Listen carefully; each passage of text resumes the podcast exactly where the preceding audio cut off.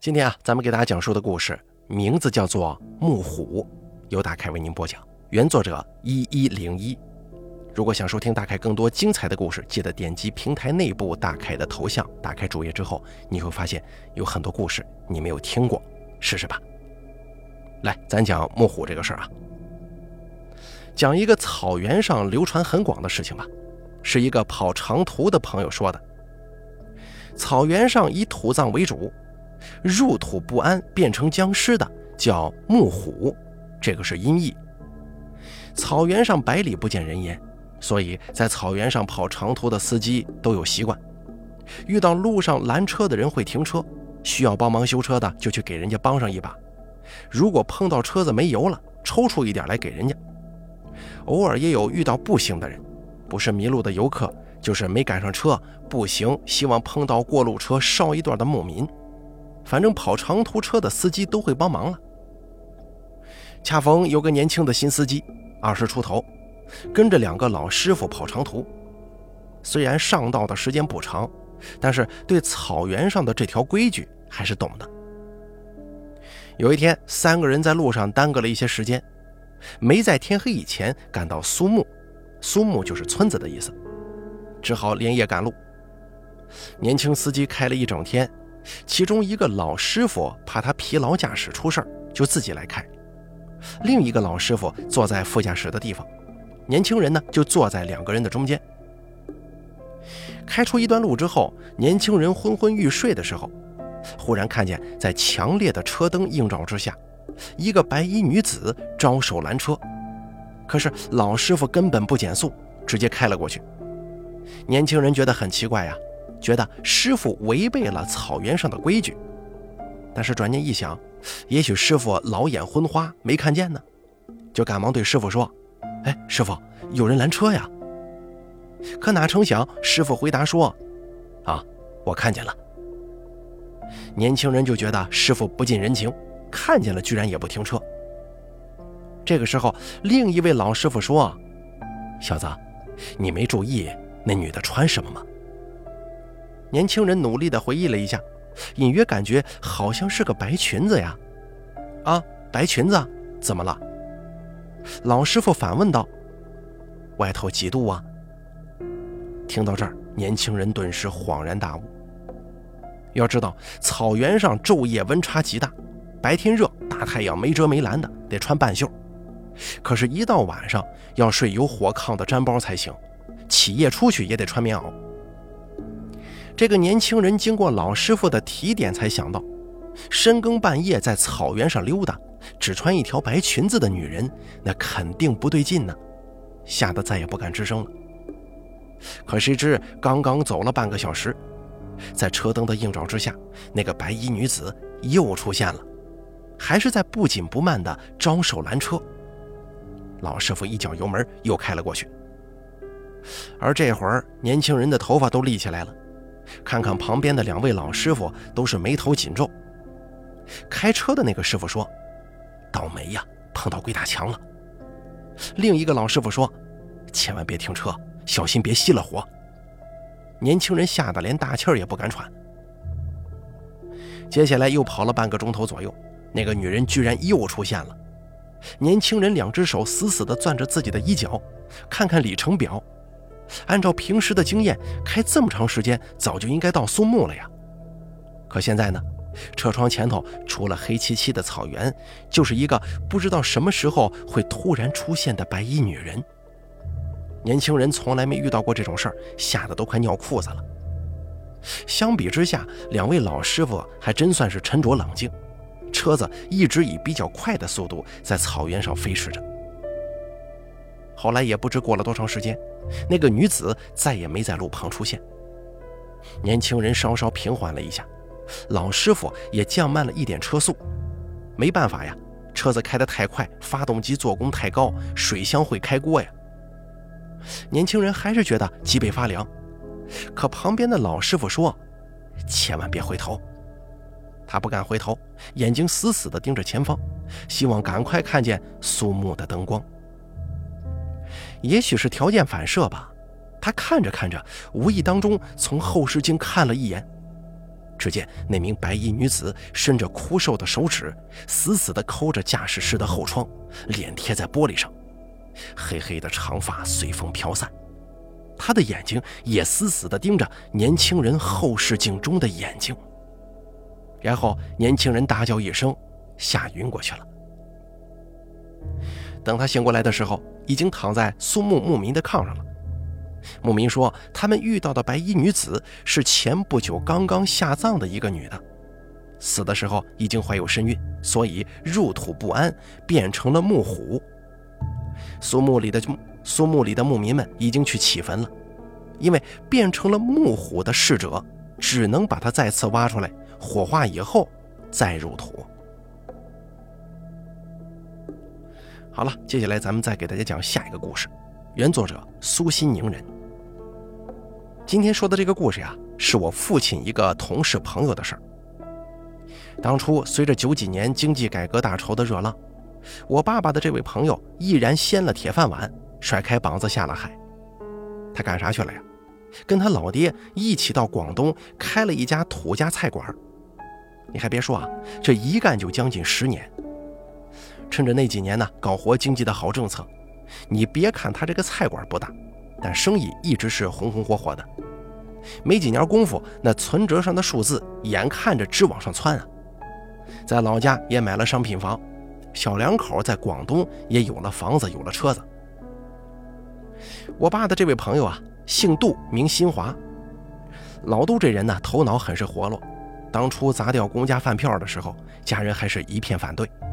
都问他，这么好的铁饭碗你都不要，你还能去做什么呀？没成想，老杜两眼闪烁，十分坚定地对家人说：“衣食住行，民以食为首，我呀开饭馆去。”家人听到他这个回答，先是一愣，然后都纷纷犹豫地说：“哟，这开饭馆，这家家户户日餐夜宿都在自个儿家解决了，谁花那个钱去饭馆吃饭呢？”老杜胸有成竹地对家人说：“也许咱们这个小地方没人来吃，但我去的可是大地方，做咱们自己的特色东西，还怕没人吃吗？”听他这么一说，家人好像都觉得吧，有点道理。再说了，老杜的工作都已经辞了，也只能按照他说的来。于是呢，老杜跟自己的老父亲两个人先行到了广东，通过亲戚找了一处合适的地方。好不容易经营下来，这土家菜馆啊正式开张了。菜馆开张三个月，生意都不怎么样，刨去杂七杂八的费用开销，也刚好勉强糊个口。看着冷冷清清的生意，老杜脑门子不断想各种心思。老父亲眼看着一天不如一天的厂子，都有卷铺盖卷回家的意思了。老杜极力劝说，希望老父亲再做三个月，看到时起色如何。再做打算。有那么一天，坐在店内守生意的老杜，无意当中翻到一张报纸，随眼这么瞟了一下，余光之处瞄到一则显眼的新闻。仔细一看，文中的内容不禁让他眼前一亮，心中啊顿时像是开了窍似的。原来那报纸上有一则关于特色打造酒香不怕巷子深的文章。不知道是不是这无心看到的新闻启发了老杜，这以后的两个多月里，菜馆的生意啊，还真就渐渐好起来了。慢慢的，也开始有些回头主顾。老杜跟老父亲看着生意大有好转，心中啊，别提多美滋滋了。都说万事开头难，还真是这样的。随着菜馆生意越做越顺手，老杜的小脑袋瓜也是越来越开窍了。店里大致每月，小则每周都会推出精品特色，为菜馆增添了不少的生意。更别说菜馆每周层出不穷变换的土家菜系，那色香味儿以及老杜热情待客的服务劲头，都让这家土菜馆渐渐有了名气。一晃又是三个月过去了，现如今的菜馆早就不像三个月前那种情况了。如今店里请了三四个帮手，添了两个厨子。老杜仍然每天忙的是脚不沾地儿，屁股不挨坐。要说最让菜馆增色不少的，是老杜推出的两道秘制特色菜。这头一道呢，名为鲤鱼跳龙门。简单来说吧，就是把一条新鲜的活鱼洗净、清除干净之后，将鱼肚内涂上少量调料，放在一张特制的铁板上，铁板里稍微有一点点水，将铁板架在火上烤。鱼在还没死的时候，这会儿一遇火就会挺身跃起。这个时候呢，一边烤一边根据个人口味爱好刷上调料，就看这个鱼不断的跃起，犹如跳跃龙门一般。这样烤出来的鱼肉质鲜嫩，而且汁味入内，同时食客也得了乐子，又吃了美食，因此得名鲤鱼跳龙门。据老杜对点此特色菜的食客介绍是，凡点了此菜尝过的，工作呀、求功名什么的，都会给自己增加好运。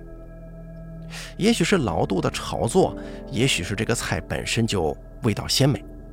这吃完结合下来，这个菜还真是菜馆内来者必点的镇店之菜了。而另外一道出自老杜推出的特色菜肴是土罐乳猪。这老杜呀，掌握分析了食客好吃个鲜、刺激还有稀奇的东西。土罐乳猪就是把刚出生不久的小乳猪在土罐里佐上调料之后焖制而成。至于这味道如何鲜美，这咱就不用多说了。自从老杜推出这两道特色菜之后，菜馆的生意一度是红火至极。看到生意越来越稳步，一年之后呢，老杜就把家中的妻子、女儿也接了过来。生意上的成功，让老杜以前不少同事啊、朋友啊都对他刮目相看，也是羡慕不已。在荷包日渐鼓起来之后的老杜，一心呢想要个儿子。以前呢，因为自己是单位职工，加上家里底子薄，生不起呀。现在赚了个盆满钵满，自然而然呢，就再次想让自己有个儿子。只是打从老婆接过来的这一年多里，虽然老杜想儿子的心都想到往外冒了，但老婆的肚皮却一点动静都没有。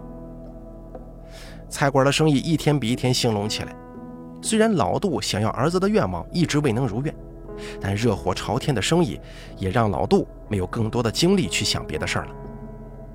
一边呢，自己跟老婆也都去大医院做了检查，俩人都没毛病，也就开了一些滋补的药品，这么调养着。五年后，老杜的小菜馆已经改头换面了，在黄金地段花重金安置下一处旺铺门面，一派大气装修之后，土家菜馆原名不改，又重新开门迎客了。这几年来的口碑，以及老杜自创的特色菜系，让这重装之后的菜馆生意更上一层楼。老杜在重装菜馆的时候啊，认识了一位看风水会阴阳的老先生，后来两个人也成为了关系不错的朋友。两个人熟悉之后，老杜就向这位老先生道出了自己心中的苦楚啊。先生啊，我现在最大的愿望就是想有个儿子。可是我跟我老婆都检查了，没啥毛病。这，哎呀，师傅，你能帮我看看吗？是不是我命里无子啊？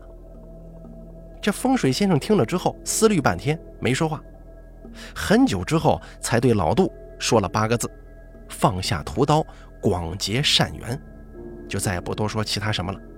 任凭老杜再怎么问，这位先生也只是微微摇头说：“天机不可泄露。”说这老杜虽然不太懂老先生说这番话的含义，但打这以后啊，老杜也留了个心眼儿，凡是遇到讨钱要饭的，都会施舍几分。在店里呢，有食客结账，凡是老杜碰到有零头的，能抹都给他抹了。虽然这般呢没让老杜实现有儿子的愿望，但是店里的生意就更好了，自创的特色菜系每天也是供不应求。就在老杜没期望能再有个儿子的时候，老婆却出其不意的怀上了。这一消息对老杜来说，简直让他狂喜了好一阵儿啊！九个月后，老杜在医院产房外听到“哇”的一声。不久之后，护士抱着一个出生的婴儿告知是个男孩，母子平安健康。老杜当时只觉得头皮嗡嗡响，心头的喜悦之情不知该如何表达。如愿以偿的老杜，在有了儿子之后，生意也进展得更加顺利。不久，他又在广东买了房子，买了车。这种儿女双全、有房有车、生意节节攀升的生活，在外人看来已经是羡之不已了。随着店内的生意扩大，食客的增多，菜系特色的变换也越来越加快了更新的节奏。老杜花在上头的心思也就更多了。正是店中保持着新鲜奇特的特色，足以让生意才日进斗金的热火朝天般的持续。转眼之间，老杜的儿子三岁多了，夫妻俩对这个小心肝那是疼爱有加。唯一让他们担心的是，儿子都三岁了。却还不怎么会说话。平时感觉跟同龄的孩子相比，儿子的反应好像要迟钝得多。刚开始的时候，他们总想着，男孩嘛，开口说话是要晚一些的。偶尔上医院体检的时候，也没查出孩子有什么不正常，这也让老杜没怎么放在心上。可是眼看着孩子一天天长大，情况却让夫妻俩开始有些坐不住了。商定之余，抱着孩子走访了几家大型儿童医院检查，也没查出什么毛病。医生们的初步诊断也都差不多，基本上都是先天小脑发育不全。拿着这一诊断结果的老杜两口子晴天霹雳呀，怎么也不相信自己眼前如此可爱的儿子会有这样的毛病。后来带着最后的希望去了有名的脑科医院，给孩子做了进一步的全面检查之后。医生确诊为无明显水肿型脑瘫，意思就是说，外观内表都无任何病变，有可能是由先天发育不全引起的脑瘫。咱们说的再透彻点也就是说，这孩子日后啊，可能是个智障儿。不知道是怎么样带着孩子回的家呀？这一打击性的结果，让老杜夫妻说不出一句话。妻子在遭受这个事情之后，整天对着孩子以泪洗面。老杜怎么也想不通，儿子好端端的，为什么会得上这么个病呢？以后的日子，老杜不惜重金，只要打听到哪里能治这个病的，或者说是听说什么药对这孩子有用的，不论再远、再难、再贵，都会给孩子试上一试。可是，一晃眼一年多过去了，孩子的病情仍旧没有任何起色。期间到医院检查治疗，加上弄来的那些偏方，让老杜也耗费了不少积蓄。孩子的病情让之前意气风发的老杜整个人一下子憔悴了很多，平日里做事也是无精打采，对于生意上的事儿也没了往日的激情。尽管老杜不怎么去管店里的事情，但生意却仍然像以前一样兴隆旺极。有一日，老杜来到菜馆厨房后面的小厨房，呃，有一日，老杜来到菜馆厨房后面的小房间，想拿件东西，可不成想，一眼就看到那些关在笼子里还嗷嗷叫着待捕的一群小乳猪的时候，站在原地发呆了。他脑子里也不知道在想些什么。这个时候，一个厨子打开笼门，揪出一只小乳猪，两手使劲捉着乳猪的前腿。旁边另一个厨子拿着一根粗实的木棍，朝乳猪的脑门当头就是一棒。乳猪哼都没哼一声，就地晕了过去。接着，厨子麻利的去毛退洗，然后把它放到罐子里就开始焖了。老杜虽说不是第一次看到这种场景，但此时此刻看着刚刚前后不过五分钟内发生的一切，眼睛里不禁溢满了泪水。在老杜的脑海当中，始终浮现着被紧紧捉住的乳猪，在被棒击之前，那眼睛里居然也是湿润的，一双充满恐惧和无与伦比悲怆的眼睛，好像是在恨恨地望着自己。老杜是头一次感觉到如此的心惊肉跳，还有一种酸楚的感觉。从那天起，老杜心里啊就总被那一幕时不时地萦绕在心头。有时候半夜也会被这一幕类似的梦境给惊醒。更多时候呢，老杜常常在梦里看到儿子被人死死捉住，好像自己站在旁边看到的是自己拿着粗棍对着儿子的脑门使命一击。往往这个时候，杜新华都一身冷汗的吓醒。再看看躺在身边，嘴角还带着丝丝笑意、不谙世事的孩子，心中更是多了几分忧虑。不久之后，老杜的身体大不如从前，店里也好久不再推出新的特色菜系了，更让店里所有人不解的是，老杜不仅撤下了店内的特色菜牌，而且呢，还把关在厨房后屋内的那些还没有来得及宰杀的乳猪啊、活鱼啊等一切活物全部放了生。靠着特色起家的土家菜馆，一下子几乎特色全无。渐渐的，除了往日的一些老食客之外，兴隆的生意也开始下滑了。一次巧遇。老杜偶然遇到之前熟悉的那一位会看风水、懂阴阳的老先生了。这先生几年前随儿女去了外地，此次探友重回故里，不巧啊，跟老杜碰上了。一见老杜两眼无神、萎靡不振的样子，老先生大吃一惊，赶忙问：“莫不是遭受了什么重大的变故，或者事由啊？”